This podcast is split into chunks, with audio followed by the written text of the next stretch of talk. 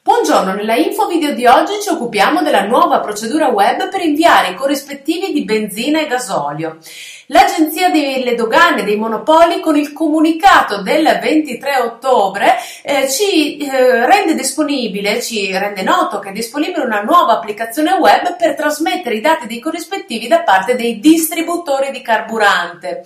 L'applicazione che deve essere usata, si legge nel comunicato, eh, che tra l'altro illustra quali sono i diversi passaggi per utilizzarla, consente di ampliare le modalità che sono già a disposizione degli operatori per per adempiere a un obbligo, l'obbligo di invio dei corrispettivi di benzina e gasolio che è stato previsto dall'articolo 2 del decreto del 2015, il 12715 che ammette quindi la compilazione online del modello sulla base del tracciato unico di cessione carburanti e registro CS. La nuova procedura dovrebbe quindi andare a risolvere alcune delle difficoltà che erano rappresentate proprio eh, dagli, operata- dagli, operatori nell'adempimento dell'obbligo e va a supportare diciamo quelli meno strutturati. Eh, è accessibile tramite il portale unico dell'Agenzia delle Dogane con le credenziali SPID di livello livello 2 o quella carta nazionale dei servizi, prevede tre funzionalità che sono una per acquisire i dati dei corrispettivi e inviarli, la seconda per richiedere l'annullamento di un invio di parte di esso, una terza per visualizzare l'esito delle trasmissioni fatte. La consultazione, la modifica o l'integrazione dei dati già inviati sono consentite solo prima dell'invio. Quindi nella sezione corrispettivi giornalieri è possibile poi inserire i dati relativi a imponibile e imposta delle cessioni di benzina e gasolio indicando quali sono i totali per ogni giorno del mese.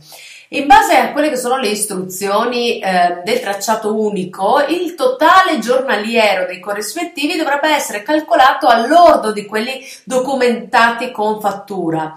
Poi vanno indicati in modo distinto eventualmente i dati relativi a cessione di altre tipologie di carburanti, quali ad esempio possono essere GPL e gas. Quando vengono inviati i dati all'utente viene notificato l'ID eh, dell'invio, eh, qualora poi si voglia annullare una trasmissione fatta dobbiamo richiamare eventualmente l'ID. Nell'ultima sezione poi è possibile visualizzare l'esito finale dell'elaborazione dei dati e quindi ehm, diciamo che eh, l'applicazione è stata resa disponibile proprio in prossimità della scadenza di invio di questi dati e quindi eh, diciamo eh, questa è, è la eh, tempistica.